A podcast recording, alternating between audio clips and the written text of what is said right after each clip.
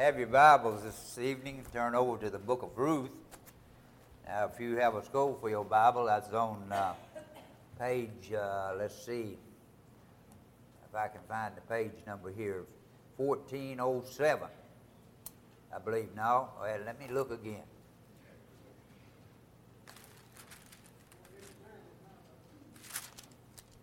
Well, I don't even find the page number in mine. I don't mind. It's not here, I guess, in this Bible. But anyway, it's not far from uh, the uh, books of the law. Just start over and you'll find it. I usually have a Scofield and have a, the uh, page number on it. But anyway, while you're looking for that, uh, I do want to say a word about the Heart Sunday. Uh, we kind of have grown cold toward that, I guess. We don't uh, promote it like we used to, but it is to bring someone that's dear to you to the services next Sunday. Now, I remember one time when we was over just trying to get started over in the other auditorium, we were running about 30 in uh, church, and uh, on Heart Sunday we had 90 something. So, uh, you know, that was time we first started, and everybody was kind of excited over it, and we had up banners and so forth, and and uh, made a big thing out of it. And uh, you know, I believe we're going to do anything for the Lord uh, we ought to give uh, our best effort to it. So uh, we need to start thinking about this. You know, are we going to really uh, push things uh, like Heart Sunday? And if we're not, just if all we're going to do is just stick up a sign and say that's it, then uh, we might as well not have it. because we, I believe the Lord expects us, if we're going to do something, to put our best foot forward in that. So, it's too late to do anything this year, but let's pray and see that uh, the Lord doesn't do something now do something for us, even though we haven't done much. All right, if you have your Bibles and you found the book of Ruth, chapter one, if you'll stand, we'll start reading with verse 18, and uh, read. A, it's right in the middle of a story, and uh, we'll uh, try to lay the background for it the best that we can. It says, when she saw that she was steadfastly minded to go with her then she left speaking unto her. So that they two went until they came to Bethlehem. And it came to pass when they were come to Bethlehem that all the city was moved about them, and they said, Is this Naomi? And she said unto them, Call me not Naomi, call me Mara, for the Almighty has dealt bitter, uh, hath dealt very bitterly with me. I went out full, and the Lord hath brought me home again empty. Why then call ye me Naomi? But seeing the Lord hath testified against me, and the Almighty hath afflicted me.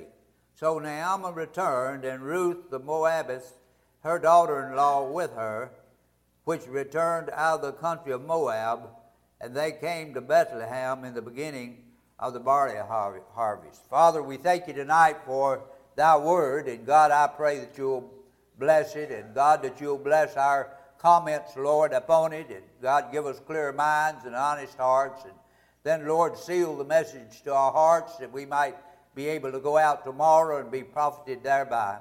Father, if there be one here without your Son tonight, I pray special conviction upon them that they might find salvation while they still have the time.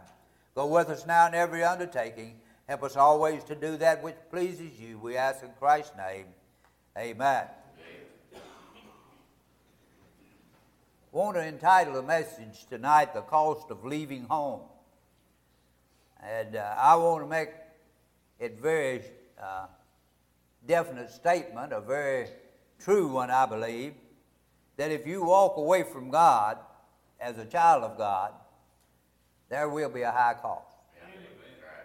And if we can keep that in our minds as we go through the night and uh, look at this uh, story that we've given here in the book of Ruth, as I said, I've only read a few verses right out of the middle, and uh, we, we're going to be looking at what it cost uh, Elimelech and Naomi for leaving home, leaving the place where God had for them.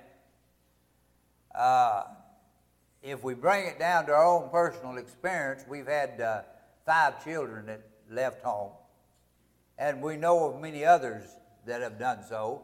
They grow up and they get ready for homes of their own, and, and uh, they leave. And there's always a co- there's always a cost to that.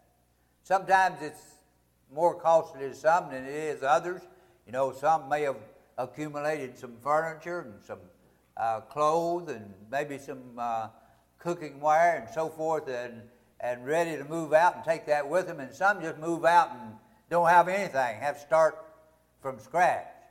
And they've always been used to daddy and mama, you know, buying the uh, shampoo and the uh, toilet tissue and all those things, and now that's their responsibility.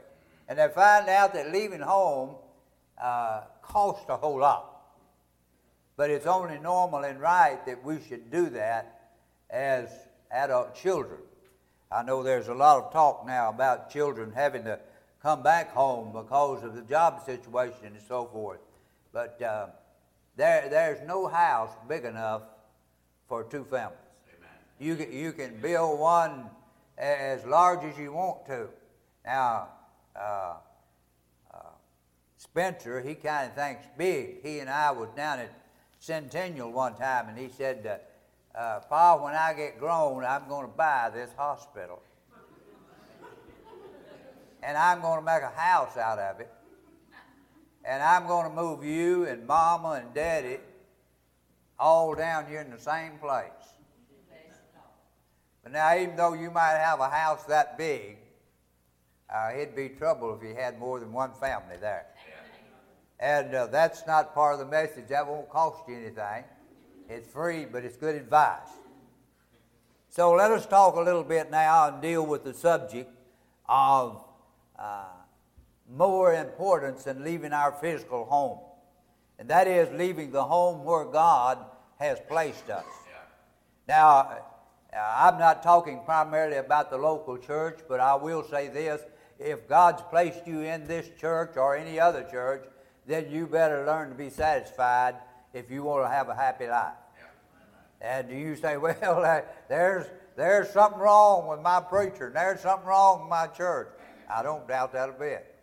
But you can go down the road and join, it won't be long. There's going to be something wrong with your preacher and something wrong with your church. Uh, there's just no perfect people on this earth. Uh, I wanted to say not many of us anyway, but I, I better leave that alone. But let's get serious for a moment. Here was one of God's people. His name was Amalek. He was an uh, Ephraimite from the tribe of uh, Bethlehem, Judea. Simply means that he was one of God's chosen people. Now, when we're talking tonight about this man, I want you to know that we're talking to God's people. And God hasn't changed whatever he would do to children of the Old Testament that refused to follow him and rebel against his will, he will do for us today if we do the same thing. Right. And so here was Amalek, and uh, there was a time when trouble came into his life. We talked this morning about storms coming into your life. Is there anybody here that could be bold enough to raise your hand and say, I never had a storm in my life, never have had any problem? Uh, all of us have those. And there was a time, though, when this storm came into Amalek's life, and it came in the form of a famine in the land. Yeah. Wasn't any food to eat. Now, all of us want to feed our families. We like to have food for ourselves, but we like to feed our families too. But Amalek made a grave mistake. Instead of staying right where God put him, and trusting God to take care of him, he began to reason. And he began to make choices. And so he chose, instead of trying turning to God and trusting God, he chose to go down to Moab, which is a picture of the world. Back over in the book of Numbers, we'll not turn there, but in the 21st chapter of Numbers, verse 29, the Bible says, Woe unto Moab. That, so Amalek decided, though, you know, I've got to provide for my family, so uh, I'll take them, take them down there into Moab. And uh, so uh, Amalek made this choice, and it's not a choice that we haven't considered before. You remember when Joshua brought the children of Israel down to the Jordan River. And God said, I'm going to roll back the waters of the flooded river and let you go across. Two and a half tribes of them said, We don't believe we'll go. We're satisfied right where we are. Now, I'm not going to try to bring a message tonight upon Joshua, but you have to understand that the land of Canaan, the promised land, or however you want to refer to it, is a picture of being in the will of God. That's where God wanted his people all the time. Now there's a Canaan land for us today. Amen. And we can be in Canaan land and live right where we are. Amen. If we simply get in the will of God. And so uh, Amalek here decided to take his family, his wife and his two sons, and he went down to Moab, which was on the east side of the River Jordan. Do you get what I'm saying? He walked out of the will of God. Isn't that sad? Doesn't that make you kind of feel like chill bumps are coming on you? When a man decides that here's a man within the will of God trying to do what God wants him to do, and things get hard, and he walks out of the will of God. How much more trouble is he inviting to come into his life than what's already there? And so Amalek took a wife, uh, Naomi, and his two sons and went down into Moab. And uh, there, I, I don't doubt there when that they came into that land for a little while, things probably went pretty good. You know, God doesn't deal like we deal. We get mad about some of our children doing something or our grandchildren. We want to deal immediately. But God is long suffering. And God's love is extended to us and, and to this point where He'll give us a chance to remedy our mistakes. So, as uh, Amalek, Amalek went down there into Moab, I'm sure he didn't move down there today and next week things started falling apart. But I tell you what did happen. When he got down there, it wasn't many years before he died. Amalek died. Now you can go and, try to place your finger anywhere you want to, but it was Amalek's responsibility to make sure his family was where they were supposed to be. Amen. And he led that family out of the will of God into the world to try to survive without God. And so uh, here was Amalek, and God decided to take him. I kind of believe, and I wouldn't argue with you if you don't want to agree with me. You can be wrong if you want to, and I'll just, just let you go. But I believe that Amalek committed the sin unto death. Now, the Bible doesn't give us all the details of any of these stories, but I'm convinced that God began to talk to Amalek and say, You know you ought not be down here. And you know you ought to get back where I once had you? And Amalek said, Not me. I'm enjoying life right where I am. And my family is well provided for. And I'm not going anywhere, God. And God said, We'll see about that and he reached down and got Amalek and took him out. Now you would think here is these two sons that are left and the wife that was left, and you would think those folk would get together and say, well, now we really know we ought not to be down here. We ought to be back uh, there in uh, Bethlehem, and, and uh, we better just load up our furniture and our clothes, and we better head out back. That wasn't the way it happened.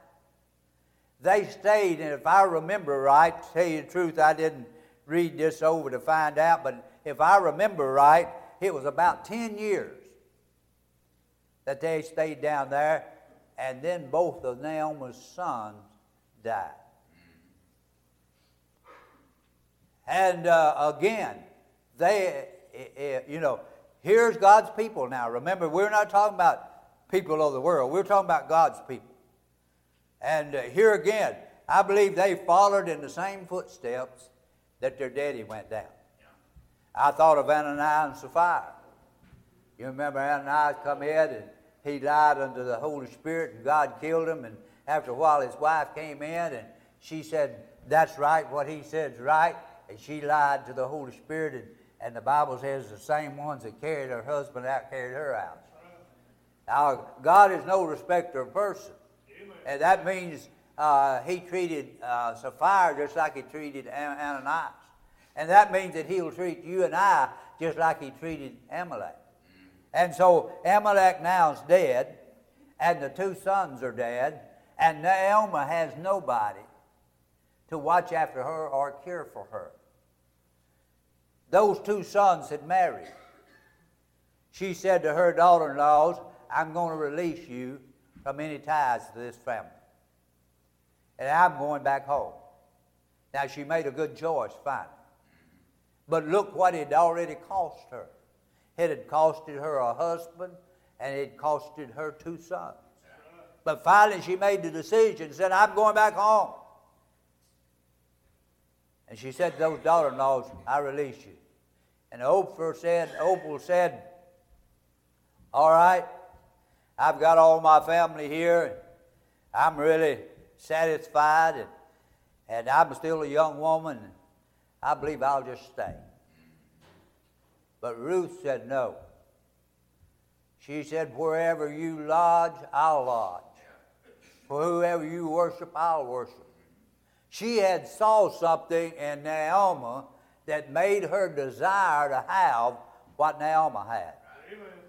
Even though Naomi had rebelled against God and had went off into the world, she still had something that made this uh, Gentile girl and to desire to be just like her. And so Naomi decides to go home, and Ruth says, I'm going to go with you. And uh, they make the trip back. The Bible says when they got back, the city was moved. Did you ever stop and think, why were they moved?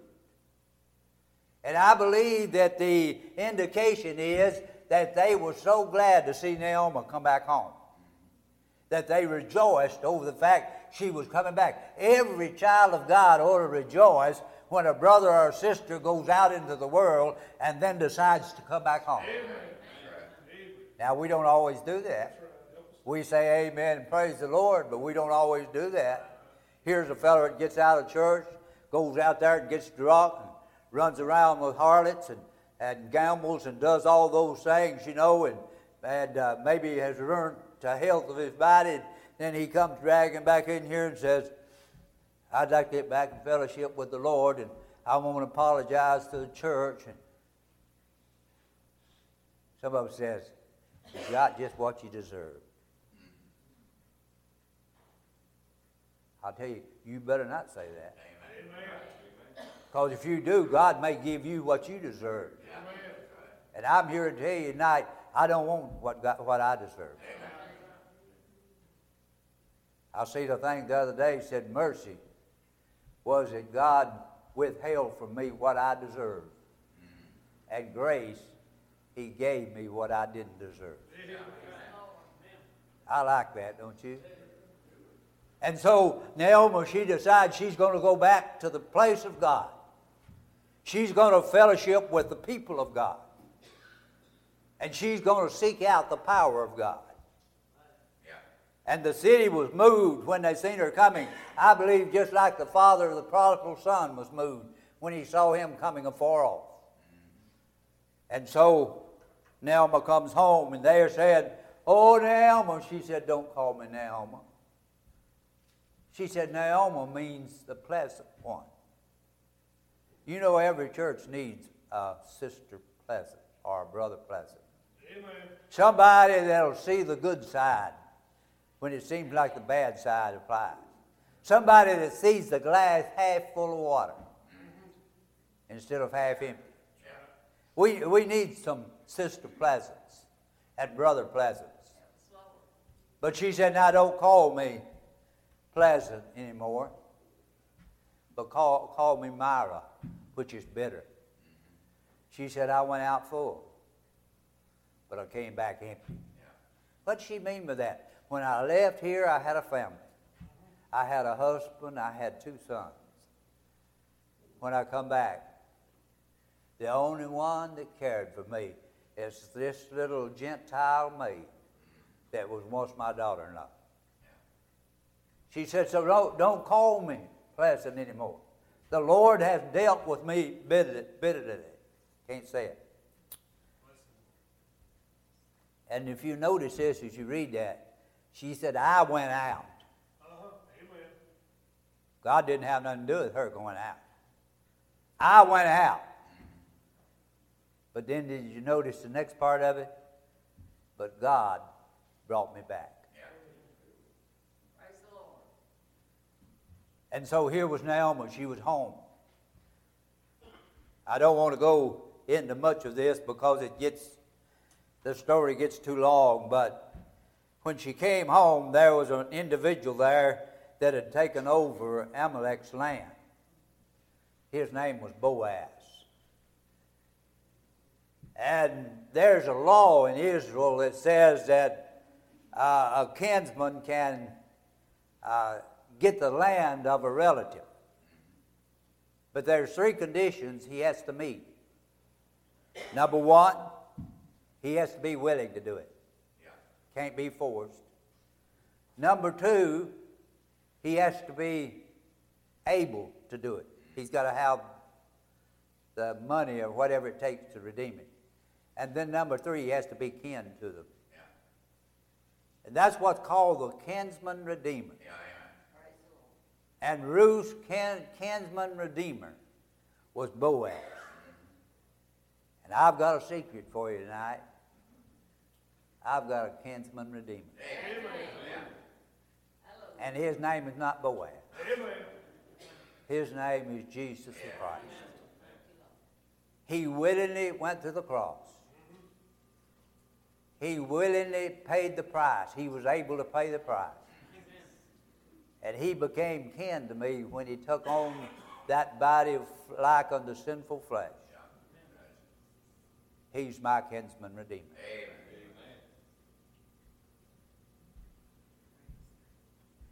If we followed the story a little bit farther, we'd find out that Ruth went out and began to glean wheat in Boaz's field. Boaz is a type of the Lord, and Ruth is a type of the New Testament church. Remember, she's a Gentile. And she gleaned in the field. And I'm not going to get down to the latter part of the story, but this is so good I just can't let it go. Boaz went over to the reapers. And he said, You see that young lady back there that's reaping behind you? He said, every once in a while, just drop her a handful on purpose.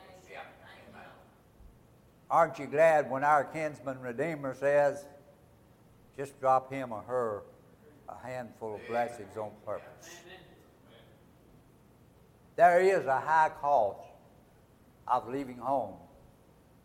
And I'm sure that as Naomi looked back over the things of her life, she wished she had never left.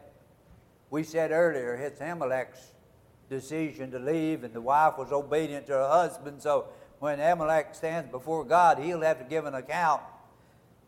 But I think Naomi may have some problems too when she stands before the Lord because I don't see anywhere that she protested Amalek's decision. I believe she must have kind of encouraged him and said, Boy, that seems like a good idea to me uh, let's just do it. And look what it cost. Came back home empty. Now, it may be that there's people that, like we was talking about a moment ago, got out away from God, and the world has robbed them. Look what the world robbed Naomi of, her whole family. The world may have robbed them of their health, of their testimony. maybe don't even have a place to sleep. And the, and the world's good at doing that. But if they'll come home, they'll find blessing and, recept, and be received. And so that's what I want to say tonight. If you're out there, you've walked away from God, you've paid a high price. If you stay out there, you're going to pay a higher price. Amen. But if you'll come back to the Lord, He may not do away. In fact, he, I could almost tell you, He won't do away with something you've done out there and you're reaping fruit from. In other words, you may have gotten out there and got to be drinking and ruined your liver, or you may have gotten involved in smoking and ruined your lungs, or you might have got involved in a dozen or a hundred other things that have harmed your body, and uh, God may not take that away from you. Probably won't take that away from you. But I'll tell you what He'll do. He'll love you, and He'll walk with you, and He'll help you get through. But the best thing that we can do who haven't yet left home, and you know it gets harder every day not to leave home. But to those of us who haven't left home, we need to count the cost of what, what it would cost if we did. Yeah, right. Don't let the devil trick you into thinking the world has more to offer than the Lord. The Bible says Moses chose to suffer affliction with the children of God rather than enjoy the pleasure of sin for a season. The choice is still yours tonight.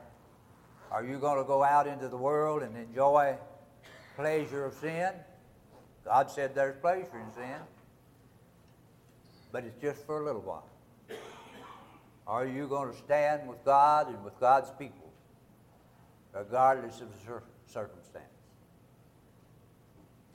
We invite you to stand with us, if you would please, piano player and song leader come.